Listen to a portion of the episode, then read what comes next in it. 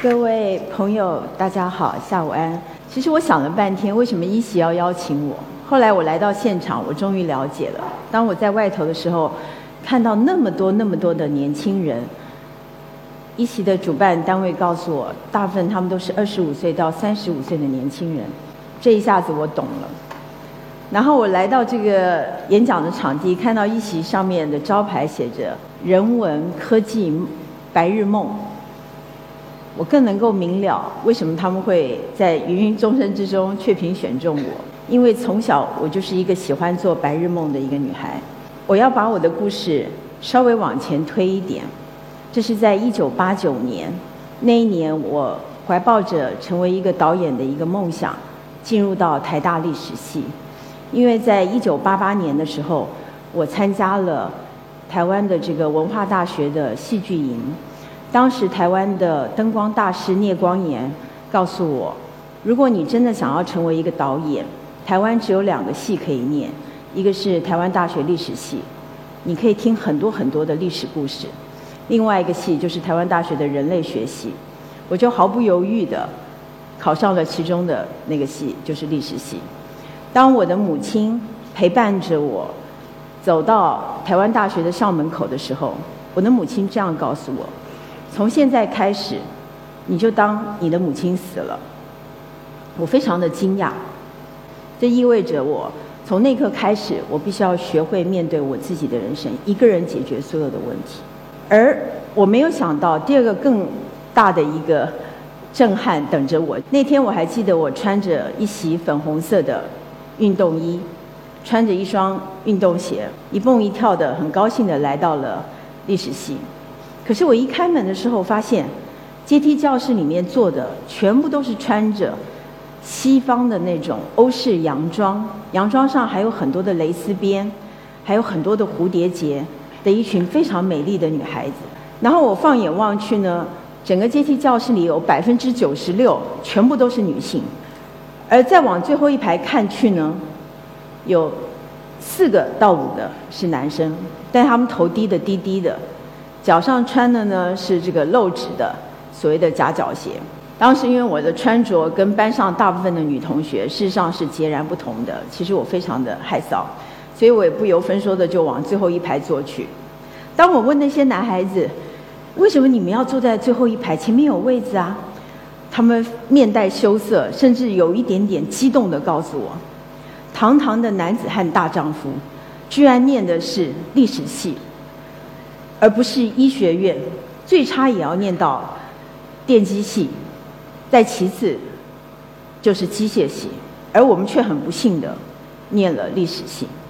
所以那个时候我才发现，原来历史学系事实上并不是这些男性的第一志愿。但是一个礼拜过去了之后，我更惊讶的发现，所有前来站在讲台上的讲师，在这个百分之九十六都是女性的科系里面，全部都是男性。一个礼拜过去了之后，我终于等到一位教授西洋历史的老师，他刚从英国回来，长得圆圆胖胖的，白发苍苍的。然后呢，他指定的教科书名字叫做 History。 当时呢，我就举手问了这位西洋的历史老师一句话一个问题，我说，老师啊，为什么历史叫 History 不叫 Herstory？ 然后这位留英回来的这位老教授看着我就说了一句话，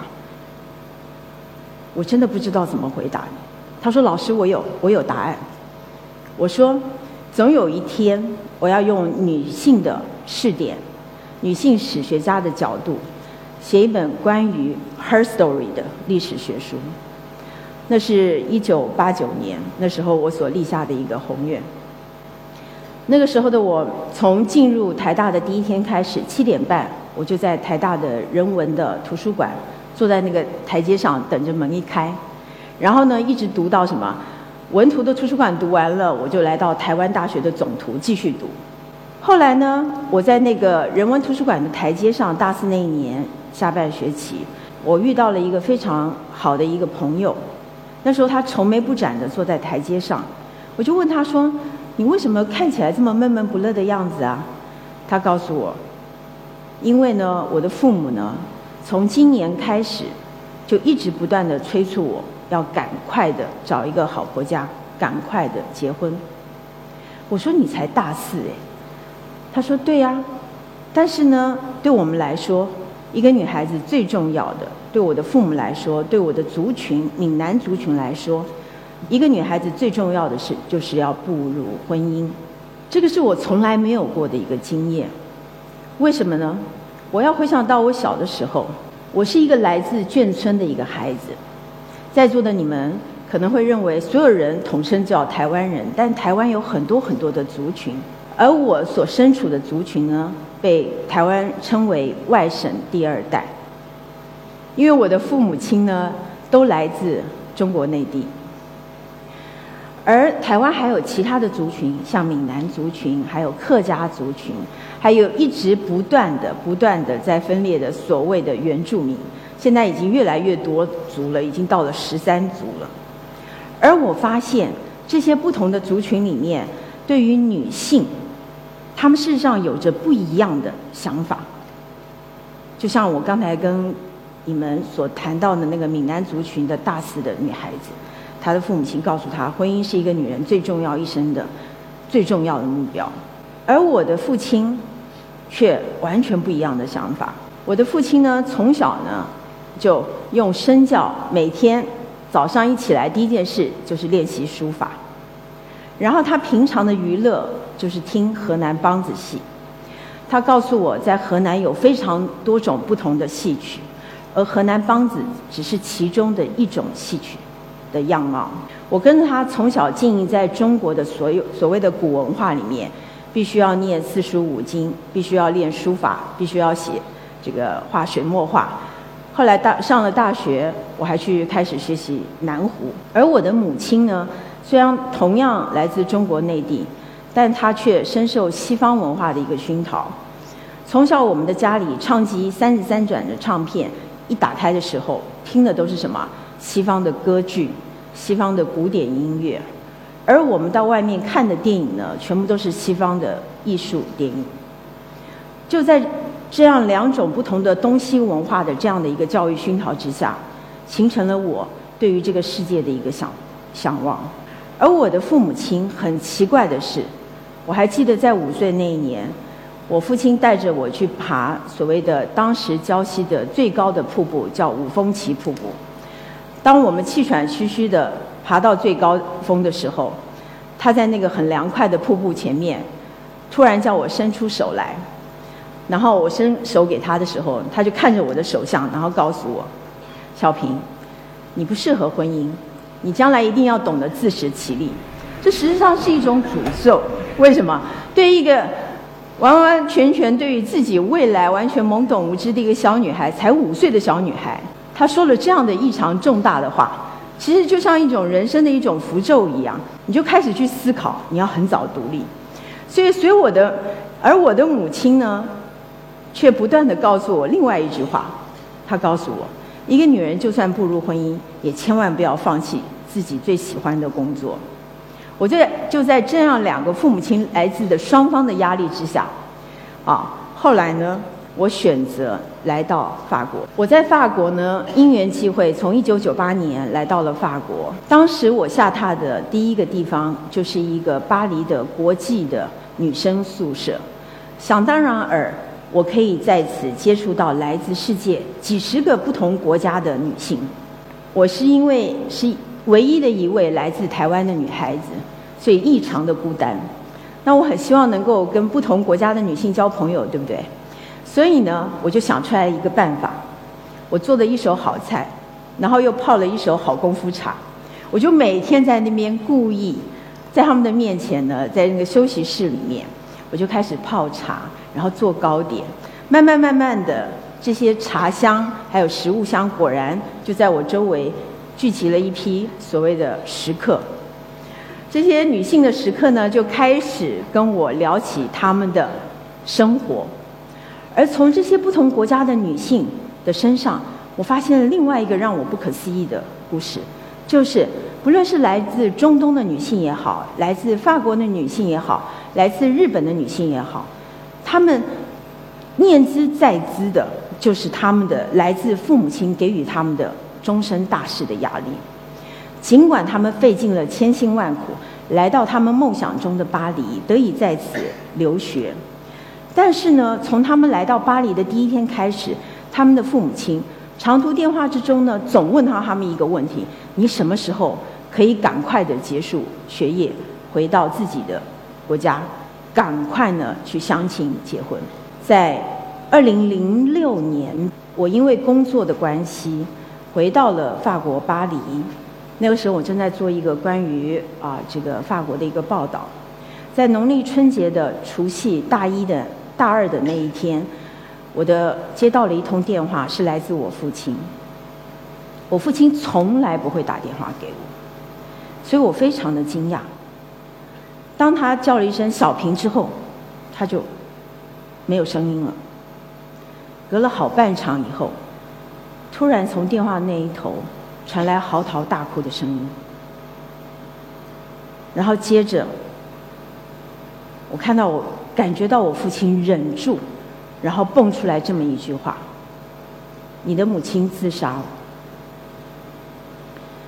我当时的反应是立刻挂下电话，立刻订了机票，从巴黎要赶快的飞回台湾。但是呢，很不幸的，在回返台湾的机票上，所有的机票都是客满，我只能够勉强的从巴黎来到了阿姆斯特丹。我在阿姆斯特丹的机场被迫在机场里面停留了三天两夜，而在三天两夜的那段时间里面，我不断的回想我的母亲告诉我的点点滴滴。我回想起我母亲在我国中的有两年的时间，她突然从家里消失了，而一个人的消失居然没有引起任何一个人的关注，而我的父亲也从来只字未提，从来没有人告诉我我的母亲到哪里去。两年以后，我的母亲又回来了，但是她这一段消失的时间似乎成为家里一个永远的谜。而当我好不容易千辛万苦的回到了家之后，身为医生的我居然忘记了一个病人绝对不可以超过电击四下，他居然为我的母亲电击了八十九下。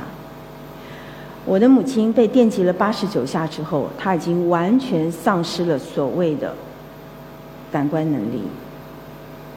但是当我回去的时候，我在我的母亲耳畔开始述说几个月前我邀请我的母亲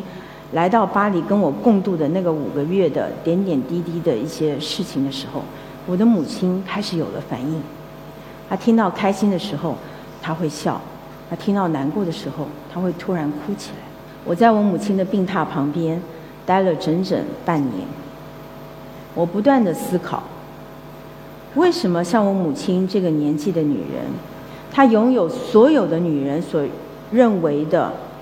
最一个身为幸福女人所应该拥有的一切，比如说一个疼爱她的丈夫，儿女有成，衣食无缺，为什么这样的她会选择以自杀来结束她自己的人生？而当时的台湾有很多如我母亲一般年纪的女性，同样的一个人生的条件跟状况，她们都罹患了忧郁症。我开始思考如何能够帮助像我母亲一样的女性去走出她们人生的阴霾。我后来想出来一个办法，我用了整整十年的时间，当时游历了四十个国家，走访世界各地，从四十个国家里面选出来十二个国度，依据他们的宗教、种族、族群、性别、文化、职业、历史、经济条件的不同，写下来第一部他的故事。写这部书最重要的原因是希望女性不仅是只观看自己的人生的命运，同时也能够走出自己的世界，去观看世界各地女性的她们的思考是什么，她们的生存的环境是什么，她们的梦想是什么。我想要先谈谈呃，我刚才谈到的第一个问题，就是困扰很多世界各地的女性的一个问题，就是婚姻问题。当我走访世界各地的时候，我发现各地的婚礼都不一样。比如说我来到西西里岛，大家都知道西西里岛是什么样的地方，对不对？喜欢美国 B 片的一定知道，它是盛产黑手党的地方。但是我来到西西里岛的时候呢，最引起我好奇的是黑手党的女人。所以呢，我一来到西西里岛的第一天开始，就引起了黑手党家族的很大的关注。我带着我的相机走在大街小巷，那一天非常的特别，不知道是不是那天是良辰吉日，街头上有很多很多的婚礼，不约而同的都在举行。但是我发现这些婚礼跟我在台湾所看到的婚礼是截然不同的。就是这些婚礼的旁边一定有所谓的穿着黑色衣服，然后也带着麦克风啊的保镖，走到哪里呢就伴随着这些新人到哪里。更有趣的是，所有街上的新人只要经过这些啊新人的旁边，他们不是带着微笑，他们是很紧张的要快步的疾走而过。那后来我来到另外一个国度俄罗斯，我发现了更有趣的现象。俄罗斯走到哪里呢，礼拜五跟礼拜六都是他们的结婚之日。但是这两天的结婚之日事实上是非常不同的。一位俄罗斯人告诉我，在俄罗斯每一个人至少要结两次婚。为了要区隔这两次婚姻，可能第一次结婚的就是在礼拜六，第二次结婚的可能就是在礼拜五。这张影像里面我拍的是第二次婚姻。第一次婚姻通常都是十七八岁，到第二次婚姻的时候呢，你可以发现两边的家族全部都出来了。我还记得这场婚礼里，新娘啊是非常非常的壮硕，新郎是非常的娇小，他必须要抱着这个非常壮硕的新娘，然后为了表示他男人的这种力气，要抱着他走过人行斑马线，然后他气喘吁吁的，好不容易没有半路把他摔下来，然后抱下来之后，然后所有人都鼓掌啊！我就拍了这一张作品。我现在要来谈谈另外一个有趣的主题，其实这也要回到我在巴黎的人生经验。当时我在巴黎的国际女女子哈宿舍里面结交了一好几位，到现在都是很好朋友的姐妹淘。有一天呢，这些姐妹们突然问我一个问题，她说：“依萍啊，万一我们到老的时候，我们还是单身一个人，那怎么办？单身一个人可能缺乏人照顾，好，我们干脆这样吧，我们共同起来合租一个公寓，一整栋公寓，我们全部住在这栋公寓里面。这样老的时候呢，我们既可以谈心聊天。”而且发生什么事情，身体上不舒服的时候，还会有人可以照顾。我说这个这个愿望太棒了，我当时立刻就说好好好。就没有想到，当我来到荷兰的时候，我发现事实上远在另外世界一个尽头的荷兰，早就已经实践了这个当时我们的人生梦想。在荷兰，它有一个很特别的制度，这个制度叫做女子的单身的养老院制度，他的年龄只要在四十岁以上。你当时如果是什么单身人是单身，或者是你已经结了婚，很不幸的你丈夫早逝，或者是你结了婚你离了婚，而你没有任何一位亲人愿意抚养你的话，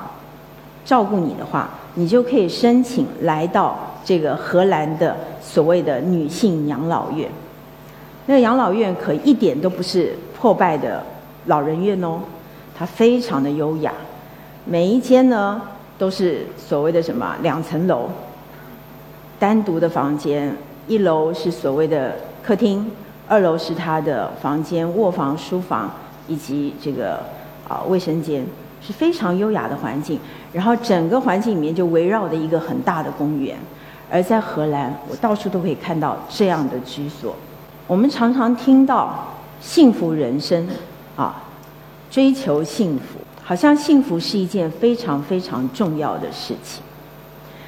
那对一个喜欢提问的我来说，我就一直在想，什么叫做幸福？那什么样的人生才叫做幸福人生呢？当然我有我自己的答案，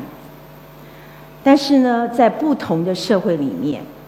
很多的女性从一诞生下来，她就被赋予幸福人生的定义。比如我现在要谈的这个国度以色列，来到以色列的耶路撒冷，我特别走访了当时的以色列的犹太教的基本教义派聚居的一个村落，这个村落的名称叫做 Mia Sherin， 翻译成中文就叫做百门村。这个村落为什么我特别要走访它？事实上，这个村落是对所有的人来说都是一个禁区。当我从耶路撒冷的城里步入到城外，终于来到 Mia Sherin 的这个村落的入口处之后，我非常震惊地发现，这个村落的外面是几丈高的水泥围墙，水泥围墙的上面呢还围绕着铁丝网，看起来就像一座军营或者集中营，甚至一座监牢。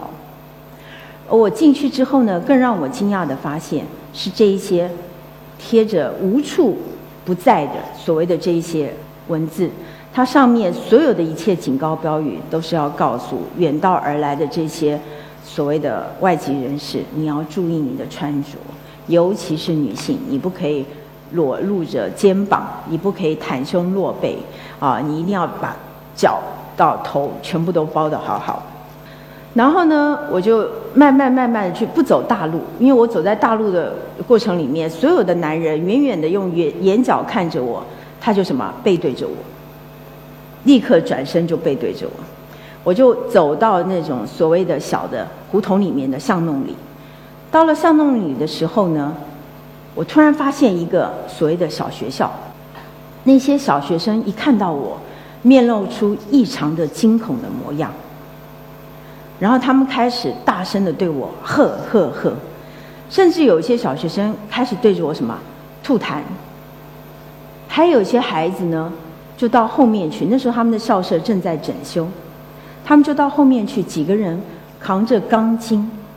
就拿着钢筋对我撞过来。当时他们的小学老师赶快走出来，对着我满脸表情尽是无奈，他用手挥了挥，告诉我赶快走吧。我拍下来一张照片，离开的时候走入了另外一个巷弄，发现呢，这个巷弄里面呢，所有的窗户都以窗帘紧闭着。我用手拨开了窗帘，从窗帘的里面，我看到了很多的约莫三四十岁的男性，正在那边不断的点头，正在那边祷告经文。后来我经过了很多的努力，总算找到当地的一位女性，她告诉我一个故事。他告诉我，他们从生下来，在这个所谓的百门村里，他们就被教育着，身为一个幸福的女性，就是要至少生育下十五个孩子，少则十五个，多则到三十位孩子。而这些女性呢，她们一进入家庭之后，她们就要开始工作。不但要负起养啊、呃、这个生儿育女的责任，同时也要到外面工作赚取金钱，来帮助他们的丈夫念完宗教的大学，一直拿到博士。也就是说，他们的伴侣如果没有拿到宗教大学的博士之前，他们是不可以什么工作的，也是没有所谓的薪水的。而这些女性就变成整个板门村里面唯一被允许可以离开板门村跟外界的世界接触的女人。听到了这个故事，我就用这张影像来传达板门村的女性的遭遇。我们去掉了她的头，因为她们不需要思考；我去掉了她们的双脚，因为她们不需要有行动的自由。而她唯一的最重要的价值就是生儿育女，让他们露出了肚皮，拿着不同的鲜花。生第一胎的时候有喜悦，第二胎她穿着轿袍，代表赴宴教义，第三胎可能已经生过了十几个、二十几个，她开始有痛苦的感觉。我把这一些怀孕的妇女用相框框起来，最后一把锁把它锁住，象征了板门村女性的遭遇。现在我要为我的故事去做一个小小的总结。如果我从来不曾走出台湾，如果我从来不曾问过历史为什么是 history 而不是 herstory 的话，我可能永永远远不会有这样的一种想望。如果不是因为我母亲的遭遇激发我真真正正走出去去拥抱这个世界，我更难以想象在所谓的今天我们认为男女已经平等的今天，女性已经取得法理上平权的今天，比如在内地，世界上还有这么多国家的女性，她是有不一样的遭遇。他们怀抱着梦想，但是从来没有任何人告诉过他们，他们有选择的权利。而对我而言，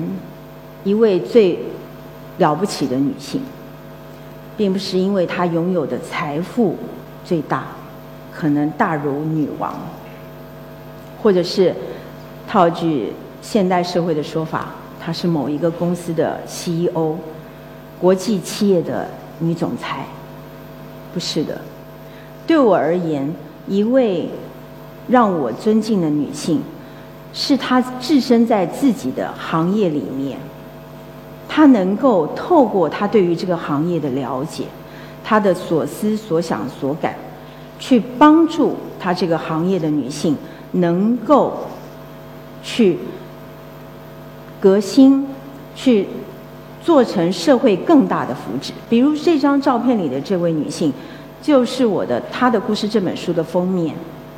她的工作是什么呢？在座的你们一定会非常的惊讶，她是一位性服务工作者。为什么我要选择以一位性服务工作者作为《她的故事》这本书的封面呢？她看似是一个最卑微的职业，但是透过这位女性玛丽斯卡马鸠的人生故事，她在十五岁那一年，为了要拥有一只狗，不愿意向她的父母亲开口，决定以自己的身体来换一只小狗，误入了这个行业。后来发现这个行业的艰辛，在二十年之后，她以一己之力去成立了性讯息中心，去帮助所有世界各地想要进入这个行业，认为这个行业很简单，只是用肉体来换取金钱的这些女性一个充足的资讯，让她们在进入这个行业之前可以充分的思考，同时也帮助要研究这个领域的所谓的大学的教授能够拥有真真正正的资料，而不是所谓象牙塔里面的研究学问。同时呢，也帮助透过这个机构去向政府机关去争取身为一个性工作者他也有人权的这样的一种社会的对待平等。我在法国至今已经是第十八个年头了。法国的文化教会我一个很重要的东西，叫做尊重一切。我也仅用这句话、这张影像献给在座的你们，希望你们的热情、你们的梦想不会因为年龄而消逝，你们也不会因为所谓的外在的条件而评判一个人的高低。希望我用我这一点小小的人生经验，以一个艺术家这样的一种人生的一种啊履历，然后来跟各位